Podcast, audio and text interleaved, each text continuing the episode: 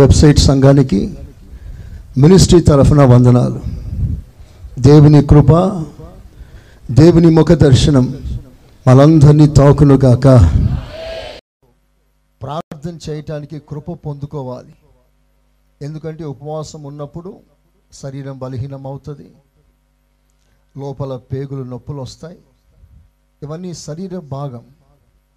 కానీ దేవుని ఆత్మ మనలో దిగి వస్తే ఆ సమయంలో, ఆ ప్రత్యేకమైన సమయంలో శరీర బలహీనత లక్ష్య పెట్టక ఆత్మ దేవుడు మనకి వాక్శక్తి అనుగ్రహించే కొలది ఆయన తానే మన పక్షంలోకి దిగి వచ్చేస్తాడట. Praise the lord. మన బలహీనమని గుర్తించి ఆయన తానే వచ్చేస్తాడు. అప్పుడు మనలోంచి ఆ మూలుగులు ఆయనతో కలిసి ప్రార్థన చేసే ఒక అద్భుతమైన భాగ్యం ప్రభు మనకు కలిగిస్తాడు. సో అందరు ఆసక్తిగా ఉండండి. ఈ పండుగలు కొనసాగు వరకు అంత సమాధానం, నెమ్మది ప్రతి ఇంట్లో ఇలాంటి వాతావరణం చోటు చేసుకోవాలి. దేవుడు మనకి కృపను అనుగ్రహించునుగాక. పిల్లల్ని మీ స్వాధీనంలో ఉంచుకోండి. దైవజనులు మనకు వాక్యం అందించబోతున్నారు. చప్పట్లతో దైవ సేవకుని ఆహ్వానిస్తా. ప్రైజ్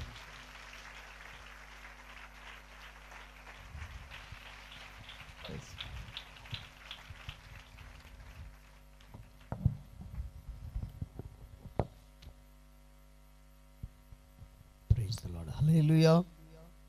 అందరూ రెండు చేతులు ఎత్తి కట్టి చెబుదామా?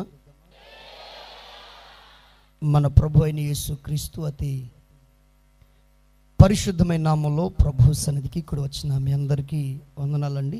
అందరికీ వందనాలు, దేవునికి స్తోత్రాలు.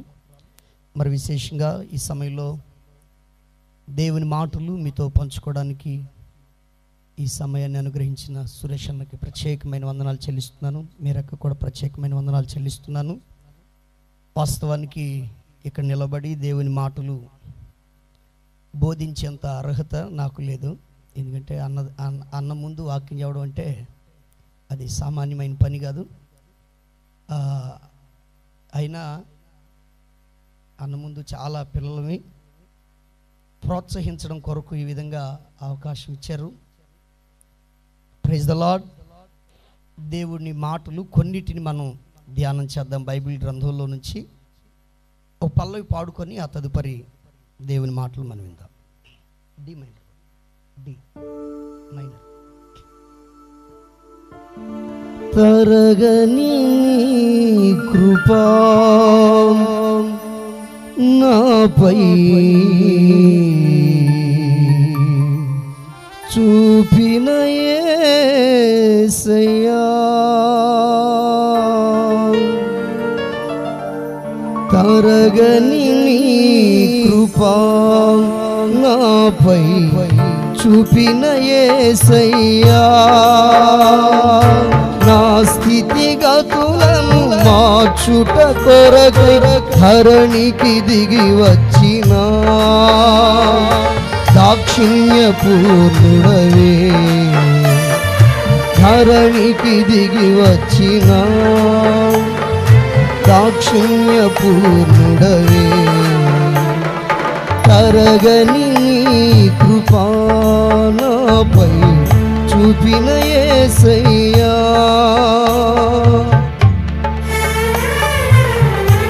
అందరూ ఒకసారి చప్పట్లు కొడదామా గట్టిగా?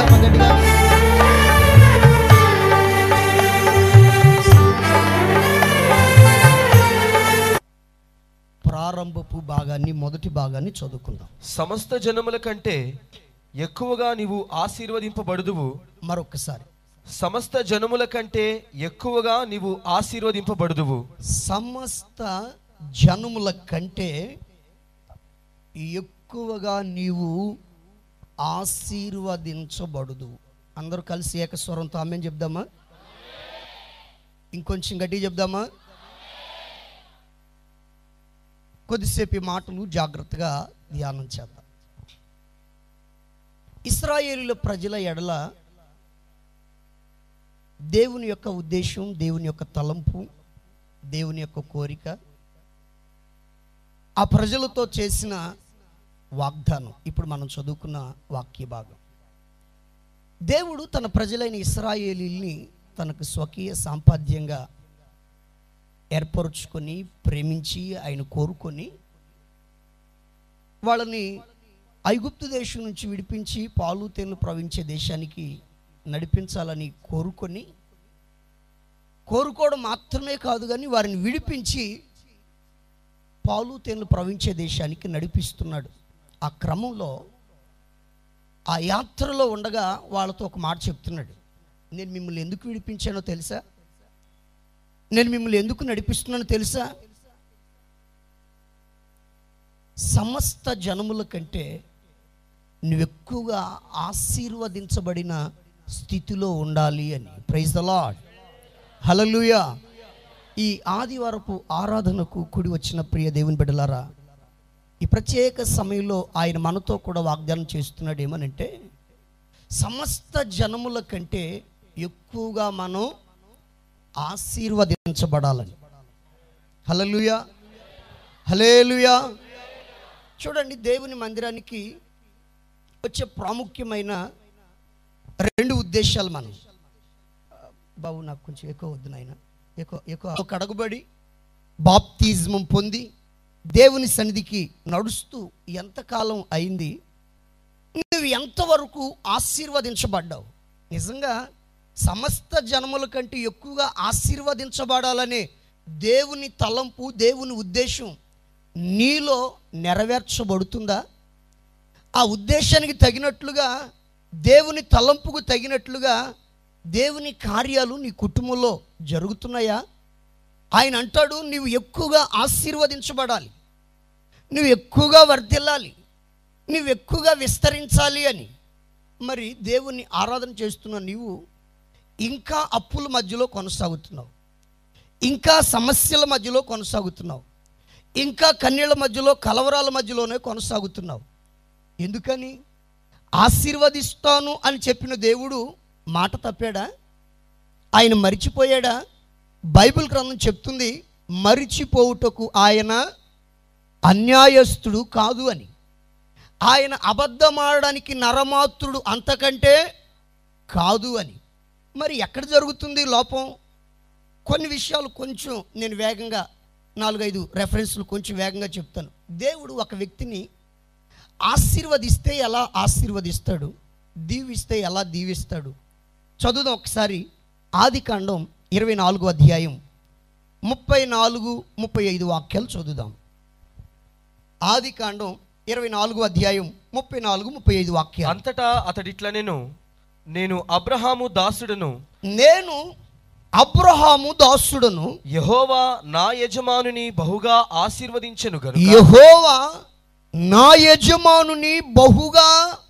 ఆశీర్వదించెను గనుక, అతడు గొప్పవాడాయెను. చాలు. అబ్రహాము పనివాడైన ఎలియాజరు తన యజమానుని గురించి లాబాను గారితో చెప్తున్నాడు, తన యజమాను గురించి ఇతరులతో చెప్తున్నాడు.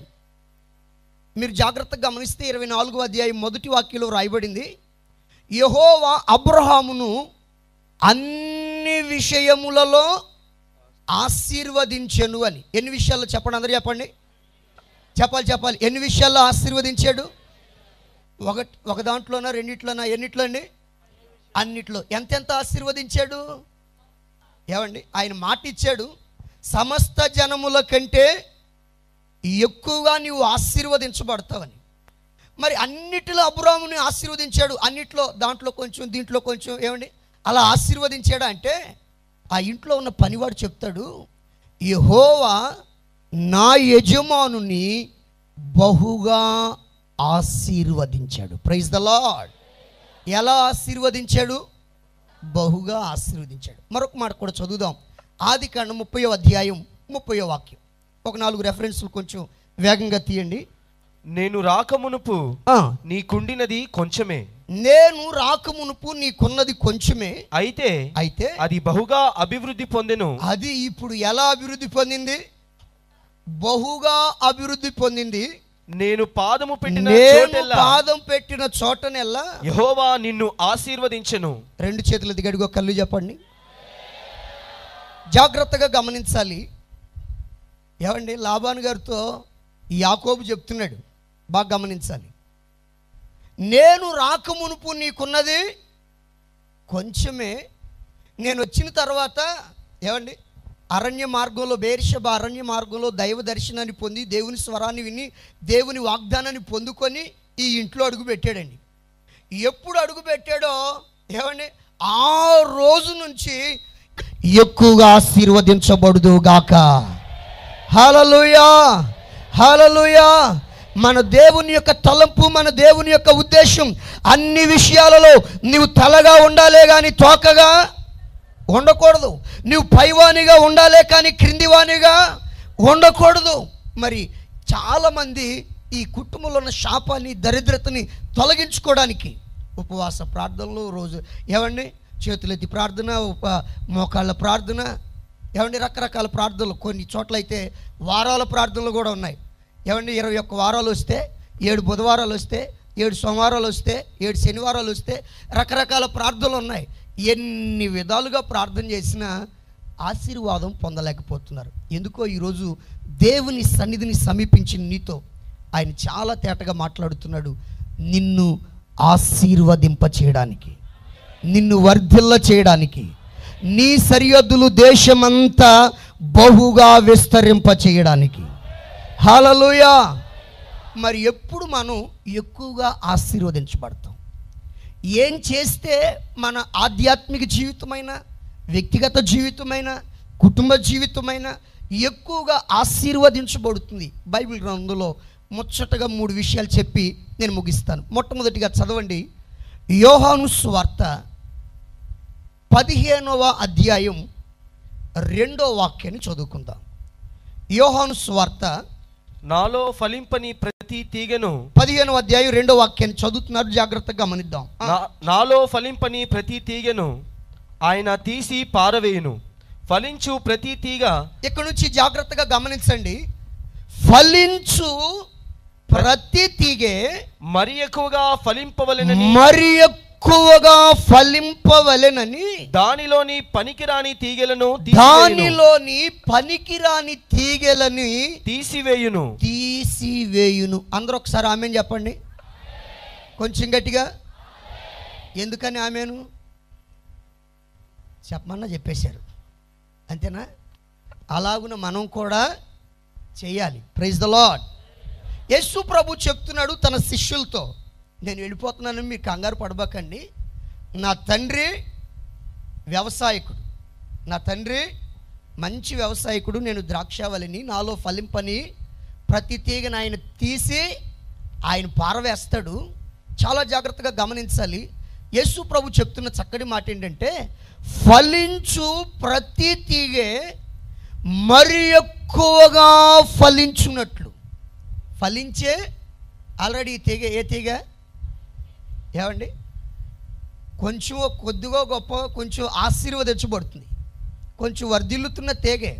కానీ దేవుని కోరిక ఏమిటంటే, నువ్వు కొంచెం కొంచెంగా ఆశీర్వదించబడడం, కొంచెం కొంచెంగా వర్ధిల్లడం కాదు, కానీ కొంచెం కొంచెంగా అభిషేకించబడడం కాదు, కానీ కొంచెం కొంచెం ప్రార్థించడం కాదు, కానీ నీవు మరి ఎక్కువగా ఫలించున్నట్లు. Praise the lord. నీవు మరి ఎక్కువగా వర్ధిల్లునట్లు, నీవు మరి ఎక్కువగా విస్తరించినట్లుగా. ఆల్రెడీ ఫలిస్తున్న నీవు ఏం చేయాలో తెలుసా?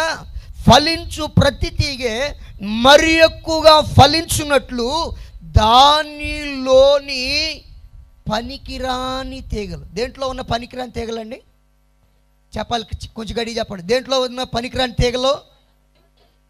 ఈ పనికిరాని తీగలు దేంట్లో ఉన్నాయి? పైకి ఫలించినట్టుగానే కనబడుతుంది, పైకి ప్రార్థించినట్లుగానే కనబడుతుంది, పైకి ఆశీర్వదించబడుతున్నట్లుగానే కనబడుతుంది, కానీ మరి ఎక్కువగా ఆశీర్వదించబడలేకపోతుంది, మరి ఎక్కువగా విస్తరించలేకపోతుంది, మరి ఎక్కువగా ఫలాలు కాయలేకపోతుంది. కారణం ఏంటంటే, పేరుకు ఫలించే తీగే కానీ దాంట్లో కనబడకుండా కొన్ని ఉన్నాయి. ఏమిటవి? పనికిరాని తీగలు, ఉపయోగం లేని తీగలు, వ్యర్థమైన తీగలు. పేరుకు మాత్రం జీవము కలిగిన దేవుని సంఘం, పేరుకు మాత్రం జీవం కలిగిన దేవుని సంఘం జీవించుచున్నాననే పేరు మాత్రము ఉన్నది, కానీ లోపల ఇప్పటికే కొన్ని అవయవాలు ఏమైపోయాయి, కొన్ని మృతమైపోయాయి, కొన్ని చచ్చుబడిపోయాయి. అందుకనే సార్దీస్ సంఘంతో ఏమండి యోహాన్ గారు చెప్తున్నాడు, పరిశుద్ధాత్మ ద్వారా ప్రేరేపించబడిన వాడై చావనయున్న మిగిలిన వాటిని బలపరచు, చావనయున్న మిగిలిన వాటిని స్థిరపరచు. ఇవి నిన్ను ఆధ్యాత్మికంగా వర్ధిల్లకుండా చేస్తున్నాయి, ఇవి నిన్ను ఆధ్యాత్మికంగా ఫలించకుండా చేస్తున్నాయి. నీవు దేవుని సన్నిధిలో మరి ఎక్కువగా ఫలించాలంటే ఇప్పటికే నీలో తెల్లని వస్త్రములు ధరించుకున్న వారు కొందరు ఉన్నారు, తమ వస్త్రములు అపవిత్రపరుచుకొనని వారు కొందరు ఉన్నారు, కొందరేమో మృత సంబంధమైన వెనుకబడిపోయిన జీవితంలోనికి, చల్లారిపోయిన పరిస్థితుల్లోనికి, నిలువెచ్చని పరిస్థితుల్లోనికి వెళ్ళిపోయారు. అందుకనే చావనయున్న మిగిలిన వాటిని ఏం చేయాలి? బలపరుచుకోవాలి, స్థిరపరుచుకోవాలి. Praise the lord. అందుకనే దేవుడు సంఘానికి ఈ ఉపవాస పండుగలు అనుగ్రహించాడు. Praise the lord. మనం 12 రోజులు ఉపవాసం ఉంటామో లేవో అని చెక్ చేయడానికి కాదు, మనలను మనం సరిచేసుకొని గడిచిన కాలములో ఏమండి, గడిచిన సంవత్సరాలలో, గడిచిన దినాలలో ఏ తీగలు చచ్చుబడిపోయాయో, ఏ అనుభవాలలో ఏమండి పనికిరాని ఆలోచనలు, పనికిరాని తలంపులు, పనికిరాని అలవాట్లు లోపలికి వచ్చేసాయో వాటన్నిటినీ దేవుని వాక్యపు వెలుగులో సరిచేసుకొని, దేవుని వాక్యం అనే అర్థంలో సరి చూసుకొని దేవునితో సమాధాన పడడానికి. Praise the lord. ఏమండి, ఫలించుచున్న నీవు, వర్ధిల్లుచున్న నీవు, విస్తరించుచున్న నీవు, దేవుని కృపను అనుభవిస్తున్న నీవు, దేవుని ఆత్మను పొందుకొని నీవు, దేవుని ఆత్మలో మండుచున్న నీవు మరి ఎక్కువగా మండునట్లు, మరి ఎక్కువగా ఫలించినట్లు, మరి ఎక్కువ దేవునితో సహవాసము కలిగి ఉండనట్లు, మరి ఎక్కువ దేవుని చిత్తము చేయునట్లు ఈరోజు నువ్వు చేయవలసింది ఏమిటో తెలుసా? నీలో కొన్ని నీ ప్రమేయం లేకుండానే ఏమండి కొన్ని తీగలు వచ్చేసాయి. ఏమిటా తీగలో చెప్పండి, అందరూ చెప్పండి. ఏ తీగలో? పనికిరాని తీగలు, నీ ప్రమేయం లేకుండానే అవి చచ్చుబడిపోయాయి. కొన్నిసార్లు చూడండి, మీరు జాగ్రత్త గమనిస్తే సాయంత్రం పడుకునేటప్పుడు తల్లులు ఏం చేస్తారండి? సాయంత్రం పడుకునేటప్పుడు చక్కగా ఇల్లంతా ఊడ్చి శుభ్రం చేసి భోంచేసి ఇక పడుకునేటప్పుడు తలుపులు కిటికీలు వేసి పడుకుంటారు కదా, మొత్తం శుభ్రంగా ఊడ్చేసి తలుపులు కిటికీలు వేసి పడుకుంటారు. మరలా ఉదయాన్నే లెగస్తారు. ఉదయాన్నే లేచి మొట్టమొదటిగా చేసే పని ఏంటి? చెప్పండి తల్లులు ఉదయాన్నే మళ్ళా లెగవడం నిద్ర కాళ్ళ మీద ఏం పట్టుకుంటారండి? ఏమిటి సంగతి? సాయంత్రం ఊడ్చావు కదా, తలుపులు వేసావు కదా, ఎవరు ఆ ఇంట్లోకి రాకపోకలు ఏం చేయలేదుగా. ఉదయం ఊడ్చి పగలంతా ఆ పని నిమిత్తం ఈ పని నిమిత్తం తిరిగారు, కొంచెం దుమ్ము వచ్చి పడిందంటే అది ఓకే. సాయంత్రం ఊడ్చేసారంటే, సాయంత్రం ఊడ్చిన తర్వాత శుభ్రంగా తలుపులు కిటికీలు వేసావు, పడుకున్నారు. ఏమండి, ఎవరు అటు ఇటు తిరగలేదు. మరి దుమ్ము ఎలా వచ్చినట్టు? దుమ్ము వస్తేనే కదండి మీరు చీపురు పట్టుకునేది. చీపురు పట్టుకొని ఊడ్చిన తర్వాత దుమ్ము వస్తుందా రాదా? మళ్ళా ఎక్కడి నుండి వచ్చినట్టు? ఏ కిటికీలో నుంచి వచ్చింది? ఏ తలుపులో నుండి వచ్చింది? కొన్నిసార్లు ఏమండి మనం ప్రార్థించినట్లుగానే ఉంటాం, వాక్యం చదివినట్టే ఉంటాం, వారం వారం దేవుని సన్నిధికి వెళుతున్నట్టే ఉంటాం. మనం అనుకుంటున్నాం, నేను వారం వారం దేవుని సన్నిధికి వెళుతున్నాను కదా, దేవుని మాటలు వింటున్నాను కదా, పాడుతున్నాను కదా, ఆరాధన చేస్తున్నాను కదా అని మనం అనుకుంటున్నాం. ఏమండి, ఈ అనుకునే విధానంలో నీకు తెలియకుండానే దేవునికి నెమ్మదిగా దూరం అయిపోతున్నావు.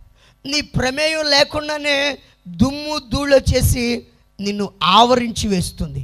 నీకు తెలియకుండానే అనవసరమైన మాటలు మాట్లాడేస్తున్నావు. నీకు తెలియకుండానే అన్యుల అలవాట్లు, అన్యుల ఆచారాలు నీ కుటుంబంలో ప్రవేశిస్తున్నాయి. ఈరోజు ఎందుకో పరిశుద్ధాత్ముడు నీతో చాలా తేటగా మాట్లాడడానికి ఇష్టపడుతున్నాడు. ఫలించుచున్న నీవు, వర్ధిల్లుచున్న నీవు, మరి ఎక్కువగా ఫలించున్నట్లుగా ఈరోజు చేయవలసింది ఏమిటో తెలుసా? మనలో ఉన్నవే పనికిరాని తీగలు, పనికిరాని అలవాట్లు, పనికిరాని ఆలోచనలు, పనికిరాని క్రియలు, వాటన్నిటిని ఏ ఏ విషయాల్లో ఉపయోగం లేని వాటికి చోటిచ్చావో, ఏ ఏ విషయాల్లో దేవునికి దూరం అయిపోయి ఈ పనికిరాని అలవాట్లకి నీ శరీరంలో, నీ ప్రాణ ఆత్మ శరీరాల్లో వాటికి చోటిచ్చావో వాటిని జాగ్రత్తగా గుర్తుపట్టి దేవునితో సమాధాన పడాలి. Praise the lord. అయ్యా, ఇక మీదట వీటికి నా జీవితంలో చోటు ఏమన్నయ్యా, ఈరోజు ఏం చేస్తాను చెప్పాలి చెప్పాలి చెప్పాలి చెప్పాలి. ఈరోజే వాటిని ఏం చేయాలా? కట్ చేసి పక్కనే పెట్టుకోవాలా? తీసి పారవేయాలి. మనకు బాగా అలవాటు, కట్ చేయడం బాగా అలవాటు. ఏం కట్ చేస్తూ ఉంటావు తెలుసా? ఎదుటోడి కంట్లో నలుసును కట్ చేస్తూ ఉంటాం. మనల్ని మనం కట్ చేసుకోం, మనల్ని మనం సరి చేసుకోం, మనం సరి చేస్తూ ఉంటాం. ఎప్పుడు చూసినా ఎదుటోడి కంట్లో ఉన్న నలుసును చూసి నువ్వు అది చేస్తున్నావురా, నువ్వు అలా మాట్లాడుతున్నావు, నువ్వు ఎలా ఉన్నావు, నిన్ను నువ్వు సరి చేసుకో ఏమండి అని ఎదుటోళ్ళకు బోధ చేస్తూ ఉంటాం, ఉపదేశిస్తూ ఉంటాం, ఏమండి హెచ్చరిక చేస్తూ ఉంటాం, వాళ్ళలో ఉన్న లోపాలని ఎత్తి చూపిస్తూ ఉంటాం. జరుగుతున్న లోపం ఎక్కడో తెలుసా? మనలో ఉన్న దూలాన్ని మాత్రం మనం. అందుకనే యేసయ్య అంటాడు, ఆయన మొట్టమొదటి ప్రసంగంలో యేసు ప్రభు చెప్తున్న మాట, మొదట నీ కంటిలో ఉన్న దూలాన్ని, ఇది ఈ 2017లో మీరు చేయాల్సిన పని ఏమిటో తెలుసా? ఎదుటోళ్ళ కంట్లో ఏమండి నలుసుందా, ఏ నలుసుంది, ఎక్కడి నుండి వచ్చి పడింది, ఎంతలా ఉంది, ఇవన్నీ ఎదుటి వ్యక్తిలో పరీక్షించడం ప్రక్కన పెట్టి మొదటిగా నిన్ను నీవు దేవుని వాక్యమని అర్థం ఎదుట నిలబెట్టుకొని సరి చేసుకో. Praise the lord. నీ కంటిలో ఉన్న ఈ దూలాన్ని తీసివేసే పని మొదలుపెట్టు. నువ్వెప్పుడైతే ఈ పనికిరాని క్రియలు, పనికిరాని ఆలోచనలు వీటన్నిటిని తీసి ప్రక్కన పెడతావు, దేవునికి విరోధమైన కార్యక్రమాలు, దేవునికి దుఃఖాన్ని కలుగు చేసే కార్యక్రమాలు వీటన్నిటిని ఎప్పుడైతే నీలో నుంచి తీసి ప్రక్కన పెడతావో దేవుని ఆశీర్వాదం దిగి వస్తుంది. గడిచిన కాలంలో నువ్వు ఫలించిన దానికంటే, గడిచిన కాలంలో నువ్వు వర్ధిల్లిన దానికంటే మరి ఎక్కువగా ఫలించడం మొదలు పెడతావు.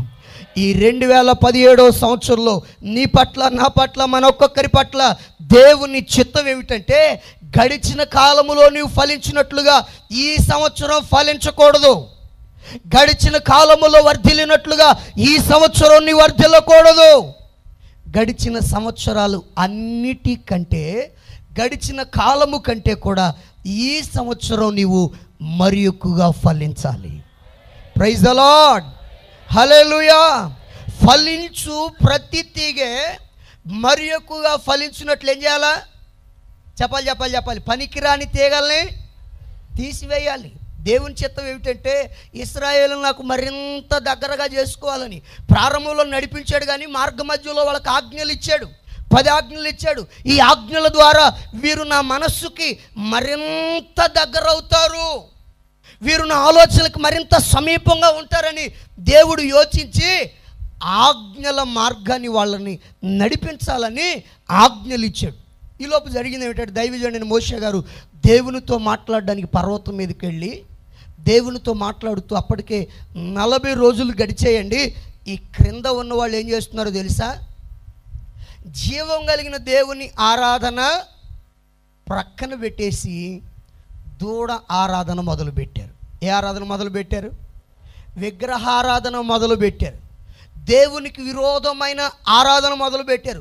ఒక్క మాటలో చెప్పాలంటే దేవుడు వారికి ఇచ్చిన 10 ఆజ్ఞలలో మొదటి ఆజ్ఞనే మీరే. నేను తప్ప వేరొక దేవుడు నీకు ఉండకూడదు, దేని ప్రతిమనైనా దేని రూపమునైనా మీరు చేసుకోకూడదు, వాటికి సాగిల పడకూడదు, నమస్కరించకూడదు, పూజించకూడదని మొట్టమొదటి ఆజ్ఞలో చాలా స్పష్టంగా దేవుడు చెప్తే వీళ్ళు మొదటి ఆజ్ఞనే మీరి దూడ ఆరాధన చేస్తున్నారు. ఆ సమయంలో మోషే గారు దిగి వస్తున్నాడా? మోషే, ఒక్కసారి నువ్వు కొంచెం ప్రక్కకి తప్పుకో, వీళ్ళందరూ నశింపజేసి నిన్ను గొప్ప జనంగా చేస్తానని చెప్తే మొత్తం మీద మోషే గారు దేవుని సన్నిధిలో అడ్డుపడి ఆ ఉగ్రత రాకుండా ఏమండి మొరపెట్టాడు, ఉగ్రత ఆగిపోయింది. ఇప్పుడు దేవుడు చెప్తాడు, ఇక మీదట నేను మీతో రాను, నేను మిమ్మల్ని పాలు తేలు ప్రవహించే దేశానికి పగలు మేఘస్తంభమై రాత్రి అగ్నిస్తంభమై ఎల్లప్పుడూ మీతో ఉండి నడిపించాలని కోరుకున్నాను, కానీ మీరు లోబడనొల్లని ప్రజలు, మీరు నాకు బహుగా కోపం పుట్టించారు, అందుకని నా కోపం మీ మీదకి రాకుండా ఉండాలి, నా కృపను మీరు పొందుకోవాలి అంటే మీరు చేయవలసిన పని ఏమిటంటే మీ దగ్గర ఉన్న ఆభరణములను తీసివేయాలి. ఏం తీసివేయాలి? చెప్పాలి. దేవునికి కోపము పుట్టించే ఈ ఆభరణాలు, ఎందుకని ఈ ఆభరణాలు ఉన్న దగ్గర నుండి వాళ్ళకు ఒక ఆలోచన, కనబడే దేవుడు లేకపోయినా పర్వాలేదు, ఏమన్నా ఆయన పగలు మేఘస్తంభంలో రాత్రి అగ్నిస్తంభంలో నడిపించకపోయినా పర్వాలేదు, మేము ఒక దూడం చేసుకొని ఈ దూడ కాకపోతే ఇంకో దూడను తయారు చేసుకొని ఆరాధన చేస్తామన్నట్లు వాళ్ళ మనస్సు దేవునికి విరోధముగా మలచబడుతుంది. అందుకని ఆయన అంటాడు, నా కోపము మీ మీదికి రాకుండానట్లుగా మీ మీదనున్న ఆభరణాలు తీసివేయండి. ఈరోజున ప్రియ దేవుని బిడ్డలారా, నువ్వు మరి ఎక్కువ ఫలించాలి అంటే ఈరోజు నువ్వు చేయవలసింది ఏమిటో తెలుసా? ఈ పనికిరాని తీగలను తీసి పారవే, నీ కంటిలో ఉన్న దోలాన్ని తీసి పారవే. హల్లెలూయా, హల్లెలూయా. దేవునికి విరోధంగా నిన్ను ప్రేరేపిస్తున్న ఈ ఆభరణాలు, ఈ అలంకరణ, దేవునికి విరోధమైన కార్యక్రమాలు నీవు తీసివేస్తే ఆయన అంటాడు, నీవు మరి ఎక్కువగా ఫలిస్తావు. ప్రైజ్ ద లార్డ్, హల్లెలూయా. మరి మాటలు వింటున్న ప్రియ దేవుని బిడ్డలారా, గడిచిన కాలంలో ఎంతగా దేవునికి విరోధంగా నడుచుకున్నావు, ఎంతగా దేవునికి దుఃఖాన్ని కలుగు చేసావు, ఎంతగా ఆత్మీయంగా వెనకబడిపోయావు. ఏమండి, ఒక రోజున దేవునితో సమర్పణ చేసుకున్నావు, ప్రభువా ఈ లోకం నాకు వద్దయ్యా, ఈ ఆభరణాలు నాకు వద్దయ్యా, ఈ నగలు నాకు వద్దయ్యా, ఈ అలంకరణ నాకు వద్దు ప్రభువా అని దేవునితో నిబంధన చేసుకొని నీవే, ఏమండి, ఒకసారి మా సంఘంలో ఉన్న ఒక తల్లి, ఆ తల్లి అంది, పాస్టర్ గారని మా ఇంట్లో ఉపవాస ప్రార్థన పెట్టాలండి అంది. పెద్దవాడు పెడదాం తల్లి, ఎందుకు ఉపవాస ప్రార్థన అన్న? అదేనండి, అమ్మాయికి మంచి సంబంధం కుదిరింది, అమెరికా సంబంధం, మనవరాలకి పెళ్లి సంబంధం కుదిరింది, అమెరికా సంబంధం, నెలకి 1.5 నుంచి 2 లక్షల వరకు వస్తూ ఉంటాయి, మంచి జీతం అండి అని. మరి అప్పుడు ఇంత మంచి సంబంధం దొరికి అంత మంచి జీతం కదా, ఇంట్లో కృతజ్ఞతా కూటం పెట్టుకోవాలి కానీ ఉపవాస కూటం ఏంటి తల్లి అన్న. ఏమండి, అంతే కదండి, దేవుడు మేలు చేస్తే కృతజ్ఞత కూటం పెట్టుకుంటారా, ఉపవాస కూటం పెట్టుకుంటారా? నేను ఆ తల్లిని అడిగాను, తల్లి కృతజ్ఞతా కూటానికి బదులు ఉపవాస కూటం అడుగుతున్నావు ఏమిటి తల్లి అన్న. అంటే ఆ తల్లి అంటది, అదేనండి పాస్టర్ గారు, సంబంధం మంచిదే కానీ అమెరికా సంబంధమే, అబ్బాయి కూడా మంచోడే కానీ జీతం కూడా బాగానే ఉంది కానీ, కాకపోతే ఇప్పుడు మా మనవరాలకు వచ్చిన సంబంధం ఉంది అబ్బాయి, ఆ కుటుంబం ఇంకా మార్చబడలేదు, వాళ్ళు విగ్రహారాధన కుటుంబం. ఇప్పుడు అమ్మాయికి కూడా ఏ వివాహం చేయబోతున్నావు?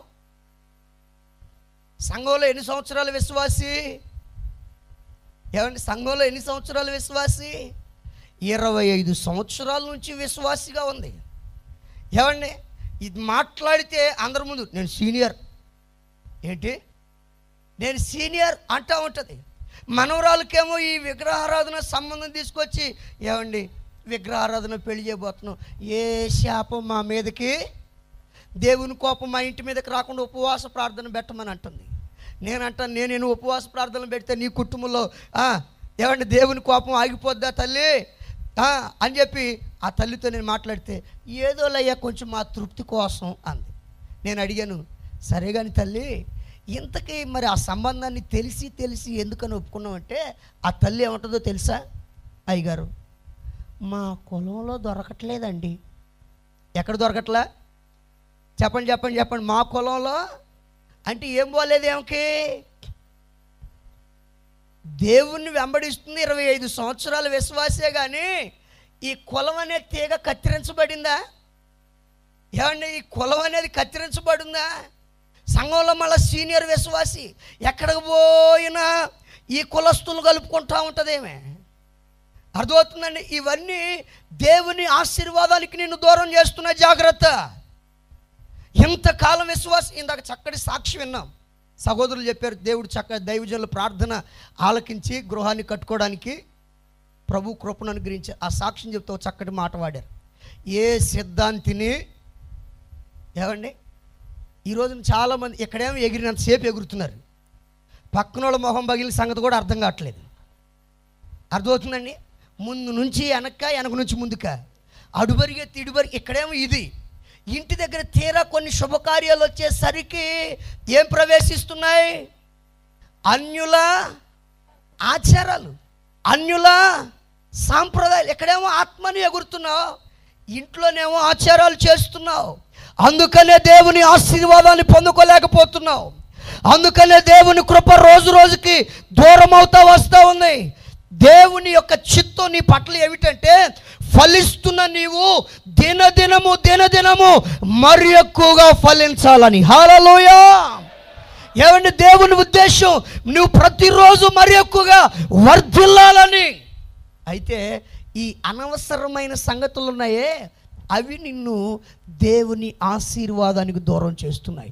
ఈ పనికిరాని తీగలు ఉన్నాయే, ఏమండి నువ్వు ఎంత మంచి ఉపదేశం పోసినా, ఉపదేశం అనే నీరు పోసినా, ఎంత ఎరువు వేసినా, ఏమండి పాది తీసి ఎంత బాగు చేసి చేసినా, నీళ్ళు పోసేటప్పుడు ఈ ఖనిజ లవణాలన్నీ ఎటు వెళ్తున్నాయి?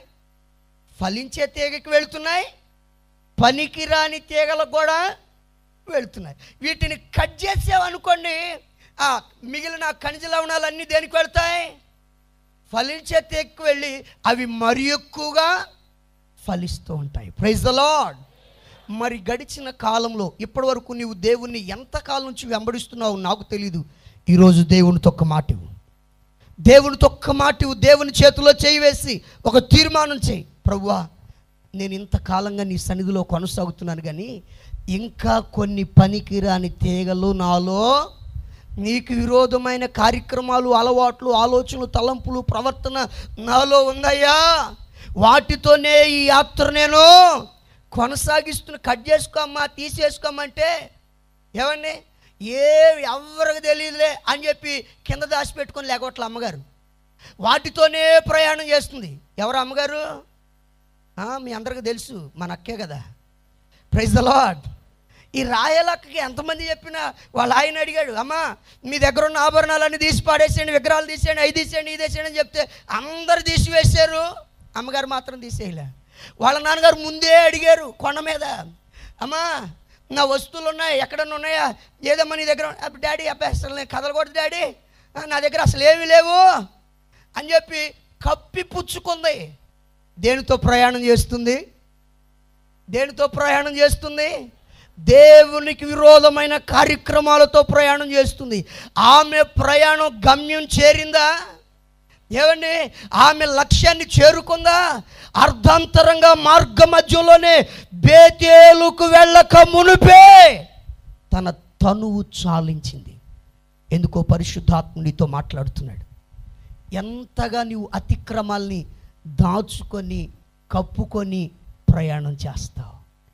దావీదు ఏమంటాడు తెలుసా, నేను మొర్రపెట్టినప్పుడల్లా ఆయన ప్రార్థన ఆలకిస్తున్నాడు, ఆయన నా ప్రార్థన త్రోసివేయలేదు, ఆయన నా విజ్ఞాపనని ఆలకించి ఉన్నాడు అని అంటూ, ఎందుకయ్యా నీ ప్రార్థన ఎందుకని విన్నాడంటే, దావీదు గారు అదే కీర్తనలో చెప్తాడు, నేను నా హృదయములో పాపమును లక్ష్యము చేసిన ఎడల ఆయన నా మనవిని వినకపోవును. అది నేను లక్ష్యము చేయలేదు గనుకనే నా దోషమును కప్పుకొనక ఆయన ఎదుట ఒప్పుకున్నాను, గనుకనే నేను మొర్ర పెట్టినప్పుడల్లా జవాబిస్తున్నాడు. నా పెదవి దాటక మునిపే ప్రార్థనకు జవాబిస్తున్నాడు. అడిగిన వాటికంటే, ఊహించిన వాటికంటే అత్యధికమైన కార్యాలు చేస్తున్నాడు. కారణం ఏమిటి? నా దోషాన్ని కప్పుకొనక ఎప్పటికప్పుడు ఒప్పుకుంటున్నాను. Praise the lord. ఈరోజు నన్ను ఆత్మీయ జీవితాన్ని దోషాలతో కొనసాగిస్తున్నావా? విగ్రహాలతో కొనసాగిస్తున్నావా? అన్ని ఆచారాలతో కొనసాగిస్తున్నావా? ఏమండి, కులం అనే దానితో నువ్వు కొనసాగిస్తున్నావా? ఏమండి, దేనితో, ఏ లోపాలతో నీ యాత్రను కొనసాగిస్తున్నావు? ఈ యాత్రలో నిన్ను బహుగా ఫలింప చేయాలనేది ఆయన నిత్య ఉద్దేశం. Praise the lord. ఆయన నిన్ను మరి ఎక్కువగా ఫలింప చేయాలంటే నువ్వు ఒక పని చేయి. పనికిరాని తీగలన్నిటినీ ఈ ఉపవాస పండుగ లోపుకొని విడిచిపెట్టేసాయి. Praise the lord. వాటన్నిటిని తీసి పారవేయి. హల్లెలూయా. నీ హృదయాన్ని ఆయన ఎదుట యథార్థమైనదిగా చూపించు. Praise the lord. నీ హృదయాన్ని, నీ ప్రాణాత్మ శరీరాల్ని సరి చేసుకోవడానికి ఇష్టపడు. ఎప్పుడైతే నువ్వు సరి చేసుకుంటావో ఆయన అంటాడు, ఫలించు ప్రతి తీగ మరి ఎక్కువగా ఫలించున్నట్లుగా దానిలోని పనికిరాని తీగలను పారవేయమన్నట్లుగా ఈరోజు నీలో ఉన్న పనికిరాని వాటన్నిటిని తీసి పారవేయి. నిశ్చయంగా ఆయన నిన్ను నీ స్నేహితుల కంటే, నీ బంధువుల కంటే, ఇరుగు పొరుగు వారి కంటే కాదు, ఎవరికంటే? చెప్పాలి చెప్పాలి చెప్పాలి చెప్పాలి ఎవరికంటే? ఇంకొంచెం గట్టి చెప్పండి, ఎవరికంటే? సమస్త జనముల కంటే ఎక్కువగా నిన్ను ఆశీర్వదిస్తాడు. ఇది మన పట్ల దేవుని ఉద్దేశం. Praise the lord. మన దేవుణ్ణి కోరుకోవాలయ్యా, గడిచిన కాలంలో నేను పొందిన అభిషేకము కంటే ఎక్కువైన అభిషేకం పొందుకోవాలయ్యా. గడిచిన కాలంలో నేను పొందుకున్న కృప కంటే మరి ఎక్కువైన కృప నేను ఈ సంవత్సరం పొందుకోవాలయ్యా. గడిచిన కాలంలో నీతో చేసిన సహవాసం కంటే, నీతో కలిగి ఉన్న సంబంధం కంటే మరి ఎక్కువ. హల్లెలూయా. విడదీయగలరా మరి ఏదై, కొడదామా చప్పట్లు. విడదీయగలరా ఎవరైనను మరి ఏదైనను, రాజా జగమెరిగిన నా యేసు రాజా, రాజా జగమెరిగిన నా యేసు రాజా. రాగాలలో అనురాగాలు కురిపించిన బంధము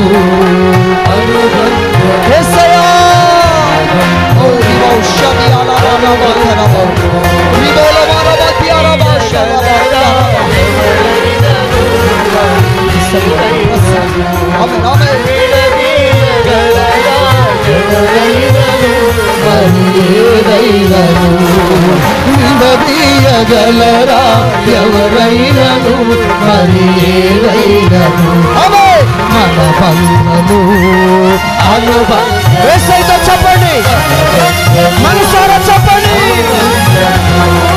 విడదీయగలరా ఎవరైనను, స్థితి అవుతున్నా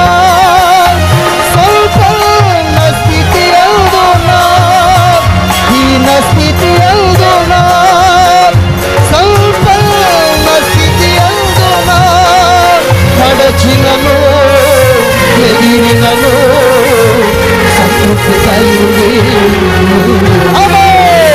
నడచినను ఎదిరినను సంతృప్తి కలిగి, నిత్యం ఆరాధనకు సోత్రము నీకే అర్పించేసయ్యా, నిత్యం ఆరాధనకు ఆధారము.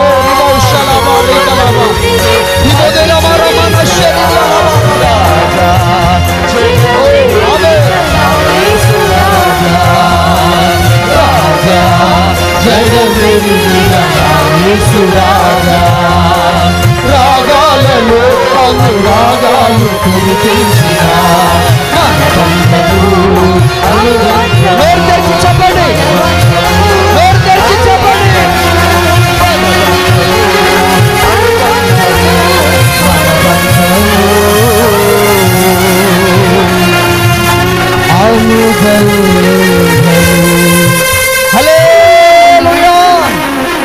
ఏదొకసారి చేతులే దుబ్బుతూ గట్టిగా, ఇంకా గట్టిగా పోవాలి. హల్లెలూయా. ఫలించు ప్రతి తీగే మరి ఎక్కువగా ఫలించాలంటే ఏం చేయాలి చెప్పండి అందరూ? దానిలో ఉన్న పనికిరాని తీగలు దేంట్లో ఉన్నాయి? పైకి ప్రార్థన చేస్తూ భక్తిగా ఉండే తీగలోనే ఉన్నాయి, ఎగిరినట్టుగా ఉన్న తీగలోనే ఉన్నాయి. ఇవన్నీ వీటన్నిటిని ఏం చేయాలి? ఇప్పుడు మనుషులకు తెలియదు కానీ దేవునికి ప్రైజ్ ద లార్డ్. అందుకని దేవునితో సమాధాన పడదాం. Praise the lord. రెండో మాట చదువుదాం. ద్వితీయోపదేశకాండం 33వ అధ్యాయం 24వ వాక్యం. ద్వితీయోపదేశకాండం 33వ అధ్యాయం 24వ వాక్యం. ఆశీర్వను గురించి కూడా ఎక్కువగా. Praise the lord. దేవుడు మిమ్మల్ని ఆ విధంగా ఆశీర్వదించును గాక. నీ వెళుతున్న క్రమంలో అప్పటికే ఆశీర్వదించబడిన వాళ్ళు నీ ముందు ఉండొచ్చు, అప్పటికే వర్ధిల్లిన వాళ్ళు, యోబులాగా విస్తరించిన వాళ్ళు నీ ముందు కనబడవచ్చు. అయ్యో, ఇంత ఆశీర్వాదం నేను ఎప్పుడు పొందుకుంటానో, ఎప్పుడు రీచ్ అవుతానో ఏమో అని వేదన చెందుతూ ఉండవచ్చు. ఎందుకో నిన్ను, నీ హృదయపు తలంపులు ఎరిగిన పరిశుద్ధాత్ముడితో మాట్లాడడానికి ఇష్టపడుతున్నాడు. ఆయన ఆశీర్వదిస్తే అప్పటి వరకు ముందు వరుసలో ఉన్న వాళ్ళను కూడా కాదని తీసుకెళ్ళి నిన్ను ముందు నిల్చోబెడతాడు. ఈరోజు అట్టి కార్యం నీ జీవితంలో జరుగునుగాక. హల్లెలూయా. ఆషేరు తన సహోదరులందరికంటే ఎక్కువగా దీవించబడాలని మోషే గారు మనసారా దీవిస్తున్నాడు. Praise the lord. ఎందుకని ఆషేరులో ఏం కనబడింది? ఆషేరుని స్పెషల్లీ ఎందుకు ఈ విధంగా ఆశీర్వదిస్తున్నాడు? యోసేపును కూడా యోసేపు అట్లా ఇవ్వాలి, ఇట్లా ఇవ్వాలి, బెన్యామీన్ అట్లా మాటలతో చెప్పాడు. ఈయనకు మాత్రం నో వర్డ్స్, మాటలేమీ లేవు. ఒకే ఒక్క మాట, నీ సహోదరులందరికంటే. అంటే వాళ్ళు ఆశీర్వదించబడిన విషయాలు ఉన్నాయే, వాటన్నిటికంటే కూడా నీవెక్కువగా ఏమి? ఎందుకని? ఆషేరులో మోషేకి ఆ కనబడినవి ఏమిటి? ఆషేరులో ఉన్న ఆ గొప్ప అనుభవాలు ఏమిటి? రెండు విషయాలు జాగ్రత్తగా ధ్యానం చేద్దాం. చదవండి. ఆదికాండం 49వ అధ్యాయం 20వ వాక్యం. ఆషేరు వద్ద శ్రేష్టమైన ఆహారము కలదు, రాజులకు తగిన మధుర పదార్థములను అతడిచ్చును. మరొకసారి, ఆషేరు వద్ద శ్రేష్టమైన ఆహారము కలదు. ఒకటి, ఆషేరు వద్ద శ్రేష్టమైన ఆహారం ఉంది. ఏముంది చెప్పండి, అందరు చెప్పండి. ఒకటి, ఆషేరు దగ్గర శ్రేష్టమైన ఆహారం ఉంది, రాజులకు తగిన. రెండవది, రాజులకు తగిన మధుర పదార్థములను అతడు ఇచ్చును. Praise the lord. తల పైకెత్తి నా వైపు చూడాలి జాగ్రత్తగా. ఈ రెండు మాటలు నేను చెప్పి ముగిస్తాను, జాగ్రత్తగా గమనించాలి. ఆషేరును మోషే ఎందుకని ఇంతగా ఆశీర్వదిస్తున్నాడు? ఆషేరులో ఉన్న గుణ లక్షణాలు ఏమిటంటే రెండు ప్రాముఖ్యమైన అనుభవాలు. ఒకటి, ఆషేరు దగ్గర ఏముందట? ఏం స్టోర్ చేసుకున్నాడు? చెప్పండి, చెప్పండి, చెప్పండి. ఇదేంటిది ఏరియా పేరు? ఎఫ్సిఐనా? ఏమండి? స్టోర్ చేసినట్లుగా ఆషేరు తన దగ్గర స్టోర్ చేసుకుంటున్నాడు. ఏం స్టోర్ చేసుకుంటున్నాడు? ఏం తెచ్చిపెట్టుకుంటున్నాడు? ఆషేరు దగ్గర, ఆషేరును చూస్తే ఆషేరు కనబడట్లా. ఆషేరు దగ్గర ఎక్కువ ఏం కనబడుతుంది? శ్రేష్టమైన ఆహారం కనబడుతుంది. హల్లెలూయా. ఆషేరు దగ్గర ఏం కనబడుతుంది? ఈ అయ్యగారు ఎక్కడికి వెళ్ళినా ఏం చేస్తూ ఉంటాడు తెలుసా? ఈ మధ్య బాగా అందరికి అలవాటు అయిపోయింది, ఎందుకంటే రోగాలు ఎక్కువైపోయినాయి కదా. మందులు వేసుకొని విసిగైపోయి, చెప్పండి, ఏం తింటే షుగర్ తగ్గిద్ది, ఏం తింటే పెరిగిద్ది, ఏం తింటే క్యాన్సర్ రాకుండా ఉంటుంది, ఏం జ్యూస్ తాగితే, చెప్పండి, ఏంటి అర్థం వస్తున్నారు? ఇప్పుడు అంతా ఇదే కదా, డైట్ కంట్రోల్. హల్లెలూయా. వెతుకులాట మొదలైంది. ఏ వెతుకులాట? శ్రేష్టమైన ఆరోగ్యకరమైన ఆహారం. ఈ ఆషేరు దగ్గర ఉన్నదేమిటది? ఈ అయ్యగారు ఏ ఊరు వెళ్ళినా సరే అక్కడ ఏవి పడితే అవి కొనుక్కోడు, అక్కడ నుంచి ఏవి పడితే అవి ఇంటికి తెచ్చుకోడు. ఎక్కడ నుంచి అయినా సరే ఏ ఊరికి వెళ్ళినా ముందు తన కళ్ళు దేని మీద పడతాయి? హల్లెలూయా. ఈ శ్రేష్టమైన ఆహారం తెచ్చుకొని ఇంటిని నింపుకొని శ్రేష్టమైన ఆహారాన్ని ఇంకా దాచుకుంటున్నాడు. ఈరోజున విశ్వాసి దగ్గర కూడా ఏముండాలో తెలుసా? శ్రేష్టమైన ఆహారము అనే వాక్యం ఉండాలి. Praise the lord. శ్రేష్టమైన ఉపదేశం ఉండాలి. హల్లెలూయా. నువ్వు కనబడకూడదు. నీ ఇంటి గోడలు చూస్తే ఏం కనబడాలి? నీ ఇంట్లో వాస్తు కనబడకూడదు. ఏమండి, ఈశాన్యంలో నీళ్లు పోవాలంటగా, ఆగ్నేయంలో సెపరేట్ అండి పెట్టారా, బీరువా పెట్టాలంటగా. ఉందా ఇంట్లో దేవుడి మూల ఉందా మీ ఇంట్లో? ఏమండి, ఇల్లు చూస్తే ఆ ఇంటిని చూస్తే అర్థమైపోవాలి అది ఉపదేశానుసారంగా కట్టబడిందని. నీ పిల్లలు చూస్తే చెప్పగలగాలి వాక్యానుసారంగా నువ్వు పెంచావని. Praise the lord. ఫిలిప్ గారు ఉన్నాడు, ఫిలిప్ గారికి 4 కుమార్తెలు ఉన్నారు. 4లో చెప్పండి, ఒకళ్ళు ప్రవచనాత్మ పొందుకున్నారు, ఒకళ్ళు ఈ మధ్య ఆత్మ పొందుకున్నారు, ఒకళ్ళు మొన్నే బాప్తిజం పొందారు, ఇంకోళ్ళు ఇంకా మారు మనసుకి దగ్గరకు వస్తున్నారు. అంతేనా? 4 పిల్లలు ఉన్నారంటే 4 ప్రవచించేవాళ్ళు. కోట చాపట్ల గట్టిగా హల్లెలూయా. నీ పిల్లలందరూ వాక్యములో పెంచబడిన వాళ్ళై ఉండాలి. ఈరోజు జరుగుతున్న పొరపాటు ఏమిటో తెలుసా? ఇక్కడ దైవజనులు ఎంత ఆత్మచేత నింపబడి ఉపవసించి కనిపెట్టి సంఘానికి శ్రేష్టమైన ఉపదేశాన్ని బోధించి ఏ విధము చేతనైనా ప్రతి మనుషుని క్రీస్తునందు సంపూర్ణిగా చేసి ఆయన ఎదుట నిలబెట్టాలని ఎంత ప్రయాసపడి వాక్యం చెప్తున్నా, ఇక్కడ ఎన్ని అల్లులు చెప్పినా ఆమెన్ అని చెప్పినా, మళ్ళా బయటికి పోగానే ఒక పోస్టర్ కనపడి తొత్తతావరం కలిగిన దైవజనులు, ఏ వారం దర్శన వారం కలిగిన సంఘంలో, మన సంఘంలో ఉపవాస కోటాలు జరుగుతున్నాయంటే వెళ్ళరు. Praise the lord. వెళ్దాం, చివరి 6 రోజులు వెళ్దాం, లేకపోతే చివరి 3 రోజులు వెళ్దాం. ఏమండి, మన సంఘంలో అయితే.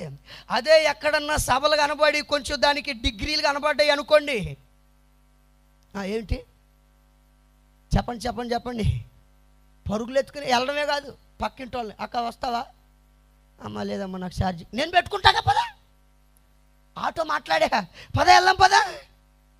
అర్థమవుతుందండి? సరే వెళ్ళావు, అక్కడ ఏమైనా శ్రేష్టమైన వాక్యం కనబడుతుందా? ఆ వేదిక మీద శ్రేష్టమైన ఉపదేశాలు ఏమైనా దొరుకుతున్నాయా? ఏమండి, అక్కడ నువ్వు దేని కొరకు ప్రాకులాడుతున్నావు? స్వస్థతల కోసం పరుగులు ఎత్తుతున్నావు. మన దేవుడు ఎవరో తెలుసా? పరమ వైద్యుడు. Praise the lord. మానవ అవయవ నిర్మాణకుడు. ఆయనకు అసాధ్యమైనదేది. మార్కు సువార్త 7:37 చదవద్దులండి, అక్కడ ప్రజలందరూ చెప్తున్న మాట, ఈయన సమస్తమును బాగుగా చేసి ఉన్నాడు. Praise the lord. దాని కొరకు నువ్వు పరుగులెత్తాల్సిన పని లేదు. టచ్ అని నువ్వు పాడేపించుకోవాల్సినంత అవసరం. నువ్వు ఎక్కడికి వెళ్ళాలి? శ్రేష్టమైన ఉపదేశం ఉన్న చోటికి పరుగులెత్తాలి. Praise the lord. ఏమండి, బోధలు కలుషితమైపోతున్నాయి, ఉపదేశాలు కలుషితమైపోతున్నాయి. ఏమండి, ఉపదేశాలు ఎంత కలుషితమైపోతున్నాయో చెవులకు కూడా కొంచెం అంతగా చెప్పరేంటండి. అబ్బా అయ్యగారు అయితే కొంచెం నవ్వేస్తాడు, కవ్విస్తాడు, ఇంకేం చేస్తాడు, అబ్బా ఆ వాక్యానికైతే అర్థమవుతుందండి. ఈ చెవులకు కొంచెం ఏమైపోయింది, అది ఏదో కొత్త విషయం నేర్చుకోవాలా. ఇక్కడికి వస్తే ఎప్పుడు చూసినా సంపూర్ణత, శుద్ధీకరణ, ఒప్పుకో, కప్పుకో. ఏమండి, కప్పుకున్నది ఒప్పుకున్నా. ఇక్కడికి వస్తే ఎప్పుడు చూసిన దప్ప ఇంకోటే కనబట్టలేదు. అక్కడికి వెళ్తేనా దేని గురించి చెప్తున్నాడు? అసలు పెట్రోల్ ఎట్ట తయారవుతుందో తెలుసా? నాతో బస్సులో ఒక దైవజనుడు కలిశాడు, బ్యాగ్ ఒకటి వేసుకొని. ఏమండి, బ్యాగ్ ఒకటి వేసుకొని హడావుడిగా ఎక్కాడు బస్సులో. ఆ బస్సులో నేను కూర్చున్నా. నన్ను కూర్చి తమ్ముడు ప్రైజ్ లాడ్ తమ్ముడు అన్నాడు. అన్న ప్రైజ్ లాడ్ అని ఎక్కడి నుంచి వస్తున్నారు అని అంటే, ఆయన కూడా అన్నాడు నేను కరీంనగర్ వెళ్ళి వస్తున్నాను తమ్ముడు అన్నాడు. అన్న చాలా దూరం వెళ్ళి వస్తున్నారంటే, అవును తమ్ముడు ఈ మధ్య దేవుడు నన్ను బాగా వాడుకుంటున్నాడు, చాలా ప్రాంతాలకు వెళ్తున్నాను. ఇదిగో ఈ బ్యాగ్లో కూడా ల్యాప్టాప్ ఉంది. ఏ ట్యాపు చెప్పండి? ఏ ట్యాపు? ఈ అయ్యగారు తిప్పేది వాక్యమైన ట్యాప్ కాదు. ఏ ట్యాప్ ఇది? ట్యాపు. దాన్ని ఓపెన్ చేసి నాతో చెప్తున్నాడు, దీంట్లో చాలా స్టోరీస్ ఉన్నాయి తమ్ముడు. నోవా కాలంలో వాడు అసలు ఎక్కడ పడిపోయి, వాడు ఎక్కడ నిలబడిపోయింది, అది శాస్త్రజ్ఞులు ఎక్కడ దొరికింది, ఏమండి అసలు సముద్రంలోంచి పెట్రోల్ ఎట్ట తయారవుతుంది, అసలు దీనికి మూలం ఏమిటి, పిరమిడ్ల సంగతి ఏంటి, అవేమిటి ఇవేంటి మొత్తం ఉన్నాయి తమ్ముడు. వీటిని స్క్రీన్ మీద వేసి వాక్యం చెప్తున్నాను తమ్ముడు. నువ్వు కూడా ఆయా ఊర్లో వెళ్తున్నావు కదా, వాడబడుతున్నావు కదా, నీ దగ్గర కూడా ఉంటే మంచిది, నువ్వు కూడా స్టార్ట్ చేయి తమ్ముడు. ఇవి నీ దగ్గర ల్యాప్టాప్ ఉందా, డేటా అంతా నీకు ఇస్తాను అంటున్నాడు. నేను చెప్పాను అన్న నాకు అంత కృప అంత జ్ఞానం ఏమి లేదు, నేను చిన్నోడిని, ఏదో నాకు వచ్చిన రెండు సంగతులు యేసు ప్రభు బాగు చేస్తాడు, పాపం నుంచి విడిపిస్తాడు, పరలోకం చేస్తాడు, యమగుండం నుంచి తప్పిస్తాడు, సంఘమా కొంచెం పరిపూర్ణతలోకి వచ్చి ఆయన ఎదుటి నిలబడాలని ఏదో నాకు తెలిసిన రెండు మూడు ఉపదేశాలు చెప్పుకుంటున్నానన్నా ఈ ల్యాప్టాప్లు పెట్టాలి చెప్పే అంత నాకేమి. ఎందుకని దేవుడు పిలిచింది ఎందుకని? సర్వలోకానికి వెళ్ళి సువార్తను ప్రకటించమన్నాడు, లేఖనములను అనుసరించి యేసయ్యని ప్రకటించమని, లేఖనాలను అనుసరించి బైబిల్లో ఉంది చూసావా అని చెప్పి పెట్రోల్ గురించి చెప్పమనలేదు. హల్లెలూయా. ఈ ఉపదేశాల కొరకు పరులెత్తదు. ఏమన్నా ఇంత మునుపు ఏ పోస్టర్ చూసినా కొంచెం చక్కగా రక్షణ సువార్త పండుగలు కానీ రక్షణ సువార్త సభలు కానీ అని కనబడాయి. ఇప్పుడు ఆ టైటిల్స్ లేవు, ఏమొచ్చేసినాయి? దయ్యమా, దైవమా, ఓ మనిషి నీవెవరివి అయిపోయి అన్నీ. అసలు అసలు టైటిల్సే చాలా వెరైటీ. మళ్ళీ అక్కడికి పరుగులు ఎత్తుకుని వెళ్ళడం. ఇంత ఉన్నతమైన ఉపదేశాన్ని విని ఇంటికి ఏం తెచ్చుకోవాలి? శ్రేష్టమైన ఆహారాన్ని తెచ్చుకోవాలి. ఉపదేశం కలుషితం అయిపోయింది. ఈ మధ్య ఒక పాస్టర్ గారు మొదలు పెట్టాడు, ఏ అయ్యగారు ప్రార్థన చేస్తే క్యాన్సర్ రోగాలు పోతున్నాయి, అయ్యగారు ప్రార్థన చేస్తే ఎయిడ్స్ రోగాలు పోతున్నాయి. ఏమండి, ఎవరు వల్ల కాదని విడిచిపెట్టిన ఏమండి రోగాలు కూడా పోతున్నాయి. కానీ అయ్యగారు ఏం బోధిస్తున్నాడు తెలుసా? ఒరే నాన్న, నువ్వు ఫుల్గా తాగి సారా సీసా ఉంది కదా, బ్రాందీ సీసా, అది తెచ్చుకొని పక్కన పెట్టుకో, కూర్చో, నీకు నేను బల్లారాధన ఇస్తా.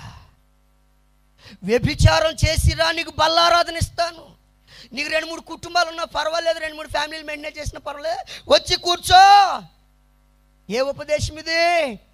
దేవుని వాక్యం అంటుంది, ఎవడు అయోగ్యముగా రొట్టెను తినునో ఆ పాత్రలోనిది త్రాగునో శిక్షావిధి కలుగుటకే తిని త్రాగుచున్నాడని లేఖనం చెప్తుంటే, ఇప్పుడు ఈ అయ్యగారు కొత్త ఉపదేశం మొదలు పెడితే అక్కడ పరుగులు ఎత్తుకుంటూ వెళ్తున్నారు. ఉపదేశాన్ని చోట్ల రోగాలు పోతున్నాయా లేదా?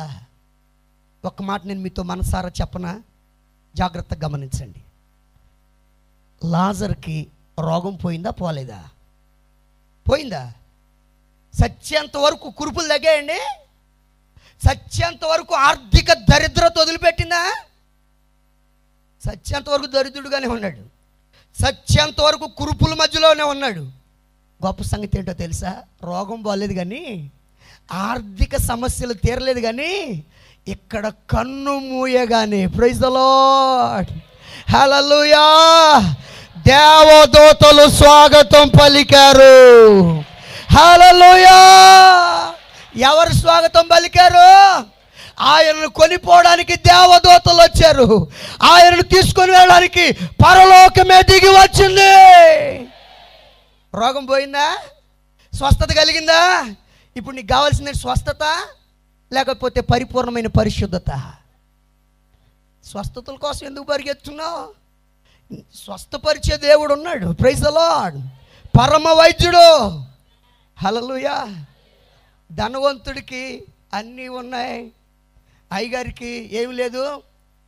ఆత్మీయత, ఆరోగ్యం ఉంది, మంచి మంచి ట్యాబ్లెట్లు వాడుతున్నాడు కదా, ఆరోగ్యం బాగానే ఉంది, పెద్ద ఏం టెన్షన్ లేదు, షుగర్ కూడా మొత్తం కంట్రోల్లోనే ఉంది. Praise the lord. బీపీ కూడా ఈ మధ్య కంట్రోల్లోకి వచ్చేసింది. హల్లెలూయా. ధనవంతుడికి ఎన్ని ఉన్నాయి? జేజేలు బలికే వాళ్ళు ఉన్నారు. ధనవంతుడికి ఏమున్నాయి? చక్కగా అన్ని సదుపాయాలు ఉన్నాయి. కాకపోతే ఒక దుర్భరమైన సంగతి ఏంటంటే, అయ్యగారు కన్ను మూస్తే కనీసం నరకం కూడా పిలవట్లే, ఈయన ఎత్తుక్కుంటూ వెళ్ళిపోయినట్టున్నాడు. Praise the lord. ఏమండి, లాజర్ కోసం పరలోకమే దిగి వస్తే ఈ అయ్యగారి కోసం నరకం కూడా కదల్లా. ఎందుకంటే నరకానికి తెలుసు, వాడు ఎడిపోయి వాడు ఎడి తిరిగినా ఎడగాలాల్సిందే. Praise the lord. ఇప్పుడు చెప్పు, శ్రేష్టమైన ఆహారం కావాలా? ఏమండి, ఆయా ఉపదేశాల చుట్టూ పరుగులెత్తు, స్వస్థత అంటూ, ఆరోగ్యాలంటూ, అద్భుతాలంటూ, టచ్ అంటూ, గిచ్ అంటూ. మన దేవుడు లేపే దేవుడే కానీ పాడేసే దేవుడు కాదు. ఈ మధ్య ఇవన్నీ ఒకటి తయారైపోయినాయి. ఏంటది? మన టచ్ అన్నాడు, పడిపోయింది తెలుసా? Praise the lord. ఏమండి, ఈ మధ్య ఎవరు ఎక్కువైపోయారో తెలుసా? ప్రభువా, నీ దాసు నిలబడుతున్నాడయ్యా, సూటిగా నాతో మాట్లాడు అని ప్రార్థన చేసేవాళ్ళు తక్కువైపోయారు. ఏమని ప్రార్థన చేసేవాళ్ళు ఎక్కువైపోయారు తెలుసా? అయ్యా, సేవకుని బలపరిచి, నా పేరు గుర్తు చేసి, మైకులో నా పేరు పిలిచినట్టు. అమ్మ బాబోయ్. Praise the Lord. ప్రభువా సూటిగా నాతో మాట్లాడయ్యా, నన్ను సరిచేయి ప్రభు అని ప్రార్థన చేసేవాళ్ళు అరుదైపోయారు. నా పేరు పిలవాలయ్యా, పరలోకం పోతావు పేరు పిలిస్తే. నువ్వు ఎక్కడికి వెళ్ళి నీ ఏ ఆహారం తెచ్చుకోవాలి చెప్పండి, అందరు చెప్పండి. ఇప్పుడు దేనిని వెతుక్కోవాలి? నీ కళ్ళు దేనిపైన పడాలి? ఏమన్నా నీకే వార్తలు వినబడాలి? అక్కడ శ్రేష్టమైన ఉపదేశం ఉంది. ఏమండి, ఇందాక అయ్యగారు సాక్ష్యం చెప్పాడు, అక్కడెక్కడో చెప్పారండి, ఎప్పుడు చూసినా నువ్వు తెల్ల బట్టలు వేసుకుంటావు కదా, గోదావరి కనులో ఉంది వీళ్ళు. ఒక్కసారి ప్రైజ్ ద లార్డ్. నీకు వినబడాలి శ్రేష్టమైన ఉపదేశాన్ని గుర్చిన సందేశం. నీకు తెలియాలి, నీవు చూడాలి, నీ కన్నులు వెతకాలి శ్రేష్టమైన ఆహారం కొరకు. రాత్రి మగళ్ళు దివారాత్రు ధర్మశాస్త్రం కొరకు నీ కన్నులు వెతకాలి. నీ దగ్గర ఏం స్టోర్ అయి ఉండాలా? శ్రేష్టమైన ఆహారం కాదు, ఎరికోలో ఉన్న బంగారపు కమ్మీలన్నీ నీ ఇంట్లోనే. చెప్పరేంటండి, ఎక్కడున్నాయి? ఎరికోలో ఉన్న షేనారు వస్త్రాలన్నీ నీ ఇంట్లోనే. మళ్ళీ ఇంట్లో తెచ్చిపెట్టుకొని ఏ వెరగనట్టు వచ్చి చెప్పరేంటండి, మళ్ళీ ఆత్మారాధన, శృతి ఆరాధన, ఏమండి ఉండాల్సిన ఇంట్లో తెచ్చిపెట్టుకొని ఏం కలదు. ఆషేరునొద్దా శ్రేష్టమైన, ఆకానునొద్దా ఏం కలదు. దేవుడు చెప్తున్నాడు, యెహోషువ ఎందుకయ్యా తల నేలకేసావు? ఇశ్రాయేలుల మధ్యలో శాపగ్రస్తమైనది ఒకటి కలదు. ఏం కలదు చెప్పాలి? నీ దగ్గర ఏం కలదు? శ్రేష్టమైన ఆహారం ఉందా? ఇంకా శపించబడిన వస్తువులు, శపించబడిన ఆభరణాలు, శపించబడిన అలంకరణలు, శపించబడిన అనుభవాలు ఇంకా నీలో ఉన్నాయా? ఇంకా విడిచిపెట్టలేదా? నువ్వు మరి ఎక్కువగా ఆశీర్వదించబడాలంటే, నీ ఆశీర్వాదం యోసేపును దాటుకొని వెళ్ళాలంటే, నీ ఆశీర్వాదం ఆషేరును దాటుకొని వెళ్ళాలంటే, సమస్త జనముల కంటే ఎక్కువగా నువ్వు విస్తరించాలని కోరుకుంటే నీ దగ్గర శ్రేష్టమైన ఆహారం కనబడాలి. యేసు ప్రభు ఒకసారి చెప్తాడు, బాప్తిజం ఇచ్చే యోహాను గురించి ఏమని చెప్తాడు తెలుసా? యోహాను సువార్త 5వ అధ్యాయం 35-36 వాక్యాలు ఏమంటాడంటే, అతడు మండుచు ప్రకాశించుచున్న, ఒకసారి చదవండి 35-36 వాక్యాలు. అతడు మండుచు ప్రకాశించుచున్న దీపమై ఉండును, మీరు అతని వెలుగులో ఉండి కొంతకాలం ఆనందించుటకు ఇష్టపడితిరి. అయితే యోహాను సాక్ష్యము కంటే, అది కాదు కాదు, గమనించాలి, నా వైపు చూడండి, అక్కడ చదువుతున్నారు, నా వైపు చూడండి, జాగ్రత్తగా గమనించండి. యేసు ప్రభు యోహాను గురించి పరిచయం చేశాడు. అతడు మండుచు ప్రకాశించుచున్న, ఆరిపోయినవాడు కాదు, నులివెచ్చగా ఉన్నవాడు కాదు, ఒకటి మండుతున్నవాడు, రెండవది ఏమవుతున్నవాడు, ప్రకాశించుచున్నవాడని యోహాను గురించి సాక్ష్యం చెప్పి ఇప్పుడు 36వ వాక్యంలో యేసయ్య అంటాడు, అయితే యోహాను సాక్ష్యము కంటే, యోహాను కలిగి ఉన్న సాక్ష్యము కంటే నాకు ఎక్కువైన సాక్ష్యం కలదు. కోట గట్టిగా హల్లెలూయా. యేసు ప్రభు ఏం చెప్తున్నాడు? నా దగ్గర ఒకటి ఉంది. ఏమిటది చెప్పండి, అందరూ చెప్పండి. మన పెద్ద దైవజనులు ఏమంటారు తెలుసా? మన పితరులు ఒక మాట అలవాటు చేశారు సంఘానికి, సాక్ష్యము లేనిదే ముగించండి. తెలీదా? సాక్ష్యం లేకపోతే మోక్షం లేదు. Praise the lord. ఒక విశ్వాసికి సాక్ష్యపు జీవితం చాలా విలువైంది. Praise the lord. నిన్ను చూడగానే శ్రేష్టమైన సాక్ష్యం కలిగి ఉన్న వ్యక్తిగా ఉండాలి. నువ్వు సంఘంలో, నీ ఉన్న స్థలంలో, నీ ఉద్యోగం చేసే చోట, నీ వ్యాపారం చేసే చోట నిన్ను గుర్చిన సాక్ష్యం ఏమని ఉండాలి? సంఘంలో నీ ప్రక్కనున్న వ్యక్తి ఎవరో తెలుసా? నా వైపు చూడాలి. నీ ప్రక్కనున్న వ్యక్తి ఆత్మను పొందిన వ్యక్తి, నీ ప్రక్కనున్న వ్యక్తి ఆత్మలో మండుచున్న వ్యక్తి, నీ ప్రక్కనున్న వ్యక్తి ఆత్మలో ప్రకాశిస్తున్న వ్యక్తి. కానీ నిన్ను గుర్చి వినబడవలసిన సాక్ష్యం ఏమిటో తెలుసా?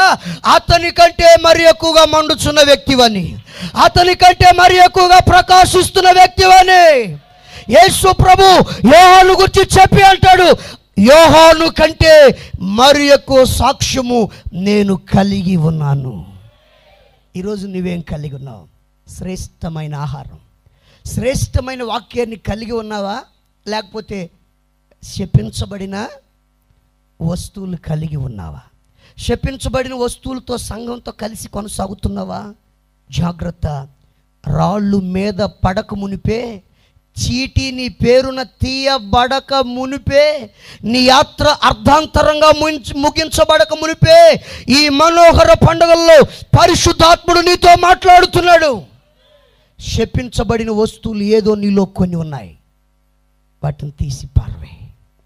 సాక్ష్యపు జీవితాన్ని ఈ సంవత్సరం జాగ్రత్తగా సరిచేసుకొని నీ తోటి విశ్వాసి కంటే, నీ తోటి సహోదరుని కంటే, నీ తోటి సేవకుని కంటే, నీ తోటి పరిచర్య కంటే మించిన సాక్ష్యాన్ని కలిగి ఈ పందెపు రంగంలో పరిగెత్తు. Praise the lord. ఏమండి, ఇశ్రాయేల్ని చెప్పించడానికి వచ్చాడు బెలాం గారు. ఎంత నోరు తెరిచినా ఏమండి, ఎంత చెప్పేద్దాం అనుకున్న శాపాలను ఏమైపోతున్నాయి? వెంటనే దేవుడు ఏమంటాడు తెలుసా, బెలామా ఏమని నోరు తెరిచి అతను చెప్పిస్తావా? వాళ్ళని గురుప్రోతు వేగము వంటి వేగము వారికి కలదు. Praise the lord. వాళ్ళలో ఒకటి ఉందాయా, ఎక్కడ వెనక్కి చూసి ఆగిపోయేవాళ్ళు, పరిస్థితులు చూస్తూ పరిగెత్తేవాళ్ళు, చుట్టూ ఉన్న వాతావరణం చూసి, ప్రతికూల పరిస్థితులు చూసి ఆగిపోయేవాళ్ళు. వారు ఎవరో తెలుసా, గురుపోతు వేగము వంటి వేగముతో పరుగెత్తుతున్న వాళ్ళే. కానీ ప్రైజ్ ద లార్డ్, గురి యొద్దకే పరుగెత్తుతున్న వాళ్ళే. కానీ గురిని పక్కన పెట్టి మధ్యలో వాటి వైపు వీటి వైపు, రాత్రి అయ్యగారు చెప్పారు కదా, ఫ్లాట్ల వైపు, చెప్పండి వాటి వైపు వీటి వైపు పరిగెత్తే వాళ్ళ రాజమార్గం. ప్రైజ్ ద లార్డ్, హల్లెలూయా. ఈ మార్గంలో నువ్వు పరుగు తప్ప ఎక్కడ నీ పరుగుకి బ్రేక్ పడకూడదు.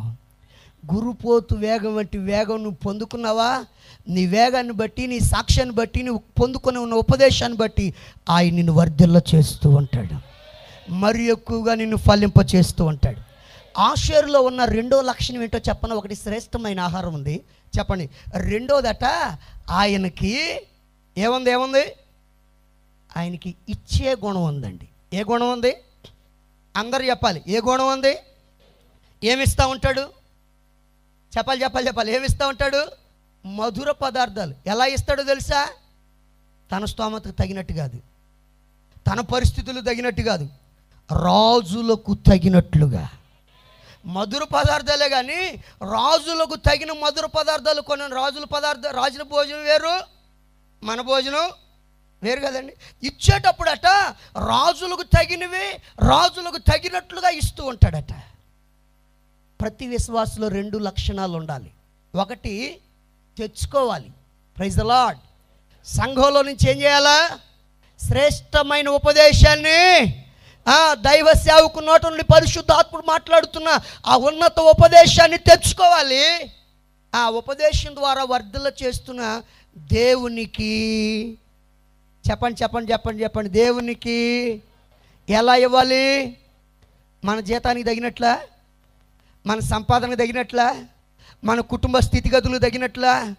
యేసు ప్రభు తన మొదటి ప్రసంగంలో చెప్పాడు, నువ్వు ఇచ్చేటప్పుడు ఎడమ చేతితో ఇచ్చేది భార్యకి కాదు, నీ శరీరంలో ఉండే కుడి చేతికి లెక్క తెలియకూడదు. Praise the lord. నీ కుడి చేతితో ఇచ్చేది ఎలా ఇవ్వాలి? రాజులు ఎవరిని అప్పుడప్పుడు భోజనాలకు వెళ్తే, హోటల్లో సంపన్నులు వెళ్తే ఎవరిని ఆ సర్వర్లకు టిప్ ఇస్తారు. ఆ టిప్ తీసుకునే వాడికి సర్వర్కి అర్థం కాదు, ఇది టిప్పా కట్టే బిల్లు అని. వాడు డౌట్గా, ఇదేంటి అయ్యగారు, బిల్లు కట్టడానికి ఇచ్చారా టిప్కి ఇచ్చారా? Praise the lord. వరే నాన్న, టిప్పే లోపల పెట్టుకో. Praise the lord. రాజులు ఏమన్నా లెక్కలు చూస్తారా? దేవునికి ఇచ్చేటప్పుడు ఎలా ఇవ్వాలి? ఆషేర్లో ఉన్న గొప్ప లక్షణం ఏంటంటే ఇచ్చే లక్షణం ఉందండి. ఈయన ఓడల మధ్యలో వ్యాపారం చేస్తూ ఉంటాడు. వ్యాపారస్తులు ఆషేరు గోత్రికులు వాడల్లో వ్యాపారం చేస్తూ ఉంటారు. ఈ ఆషేరు గోత్రం వాళ్ళట దేవునికి, దేవుని పరిచర్యకి, దేవుని సేవకి ఎప్పుడు ఇస్తూనే ఉంటారు. ఇచ్చేటప్పుడు అలా ఎలా ఎవరో, అందుకని యేసు ప్రభు అంటాడు లోకాసు వార్తలో, అణిచి కుదిలించి, ప్రైజ్ ద లార్డ్, నిండి పొర్లేటట్టుగా ఇవ్వాలట. నువ్వు ఏ కొలతతో ఇస్తావో అదే కొలత నీకు కొలవబడుతుంది. నువ్వు ఎకరం విత్తితే ఎకరం పంట కోస్తావు, 10 ఎకరాలు విత్తితే మన దేవుడు మరిచిపోవడానికి అన్యాయస్తుడు కాదు. నువ్వు దేవుని కొరకు చేస్తున్న ప్రతి ఖర్చు ఆయన చూస్తూనే ఉన్నాడు. ఆయనకు మరుగైనది కాదు. దేవుని దగ్గర నుంచి తెచ్చుకోవాలి, దేవునికి ఎప్పుడు కృతజ్ఞత కలిగి ఇవ్వాలి. హల్లెలూయా. ఇచ్చేది కూడా ఎలా ఇవ్వాలి?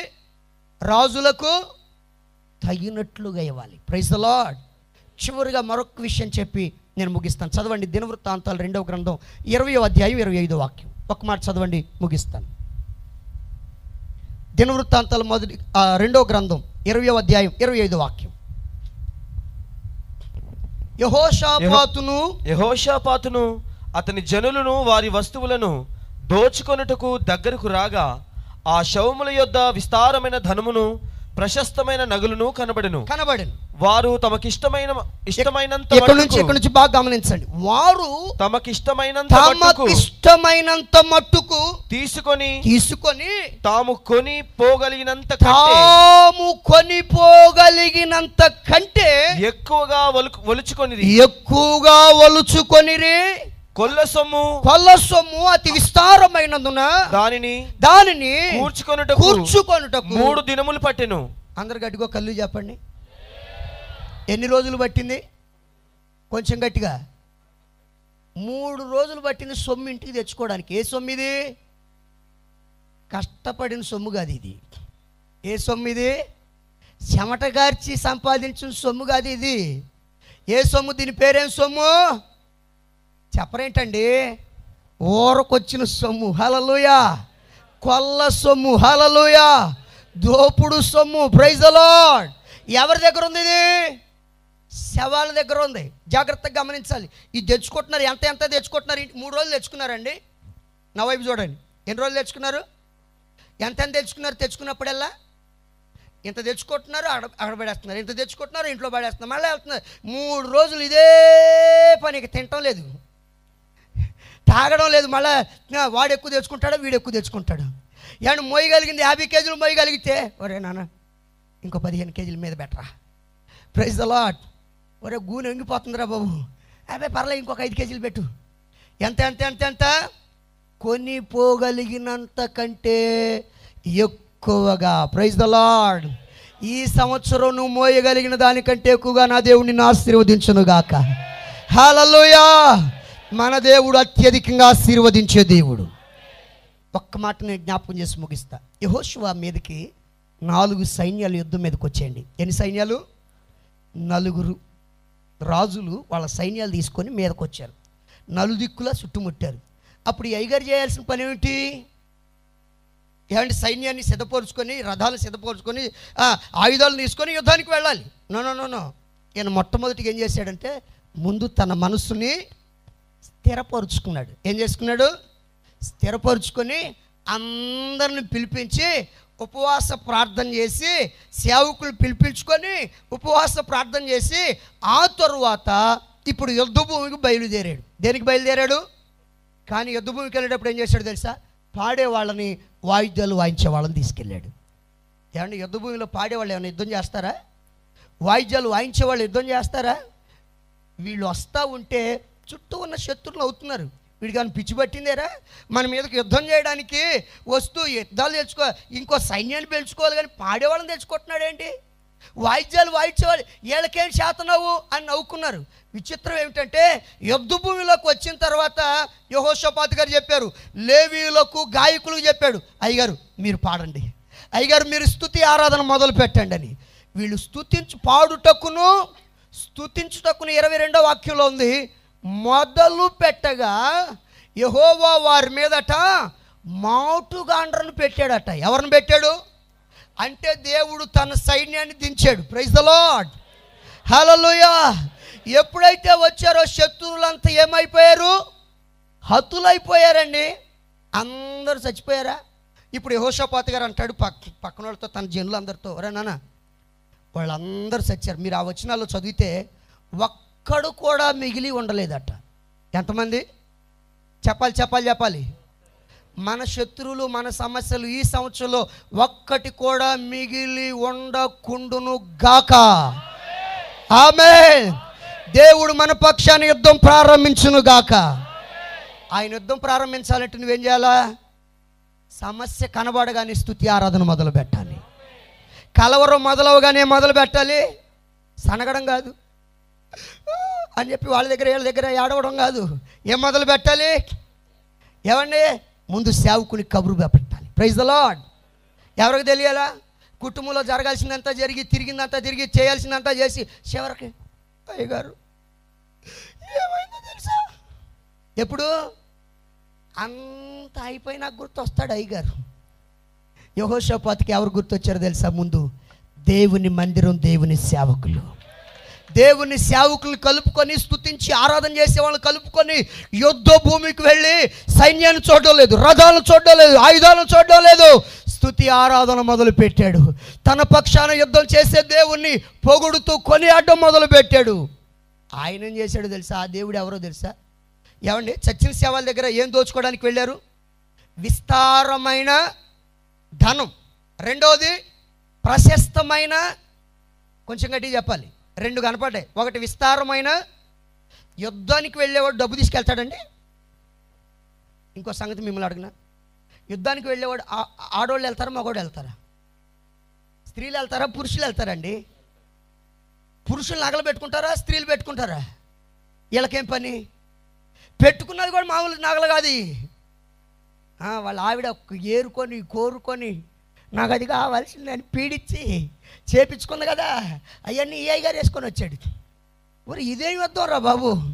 Praise the lord. ఆయన ఏం చేశాడో తెలుసా? ఈ స్తుతి ఆరాధన దెబ్బకి ఆయన దిగి వచ్చి తన సైన్యాన్ని పంపించాడు. Praise the lord. మనం యుద్ధం చేస్తే కొన్ని సమస్యలు మిగులుతాయి, కొన్ని కలవరాలు మిగులుతాయి. మన దేవుడు యుద్ధం చేస్తే ఒక్క సమస్య నా కనబడిద్దా? ఆనవాళ్ళు కనబడతాయా? ఆచూకీ దొరుకుతుందా? ఒక్కడు కూడా తప్పించుకోవడం, మొత్తం శవాలై పడిపోయారు.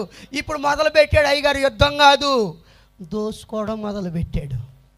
నువ్వు స్తుతి ఆరాధన మొదలు పెడితే ఇక నీ కుటుంబంలో వెతుకులాట ఉండదు, దోసుకోవడమే. దేవుని మహాకృపను బట్టి మోడీ గారి పుణ్యమా అంటూ ఈ 1000 నోట్లు పోయినాయి కదా, 2000 నోట్లు వచ్చినాయి. ఇంతకుముందు అంటే కొంచెం 2 నిమిషాలన్నా బట్టే జీతం లెక్కేసుకోవాలంటే, ఇప్పుడు అంతా సెకండ్ల పని అయిపోయింది. కానీ మన దేవుడు ఏమని వాగ్దానం చేస్తున్నాడు? వాళ్ళు తెచ్చుకోవడానికి ఎన్ని రోజులు పట్టింది చెప్పరేంటండి? జీతం చాలట్లేదని వాళ్ళు గట్టిగా కామెంట్ చెప్పుకోండి. ఏంటి డౌటా? 3 రోజులు లెక్క పెట్టుకోవడానికి. చూసారా దేవుని వాగ్దానం పైన మీకు ఎంత అపనమ్మకం చూసారా? అందుకని దేవుని ఆశీర్వాదం దూరం అవుతుంది. యెహోషాపాతుకి నమ్మకం ఎక్కువ, సమస్య మీద జయం. మనమేమో రోగం తగ్గితే స్తుతికోవటం, అప్పులు తీరితే స్తుతికోవటం. ఈ అయ్యగారు స్తుతికోవటం మొదలుపెట్టాడు అప్పులు కనబడుతూ ఉండగానే, సైన్యం ఎదురు కనబడుతూ ఉండగానే. హల్లెలూయా. తాము మోయగలిగిన దానికంటే ఎక్కువగా. Praise the lord. మన ప్రభువైన యేసుక్రీస్తు కృప, తండ్రి అయిన దేవుని ప్రేమ, పరిశుద్ధాత్మ సహవాసం మనకును సకల పరిశుద్ధులకును సదాకాలం తోడై ఉండునుగాక. ఆమేన్, ఆమేన్. మీరు వినుచున్న ఈ పాస్టర్ సురేష్ గారి ప్రసంగాల క్యాసెట్, అదేవిధంగా మీకేమైనా ప్రార్థనావసరతలు ఉన్న యెడల సంప్రదించండి. మా చిరునామా pastor Suresh, glorious ministries, FCI, Ramagundam. మా సెల్ నంబర్స్ 9502222111 మరియు 77029911188.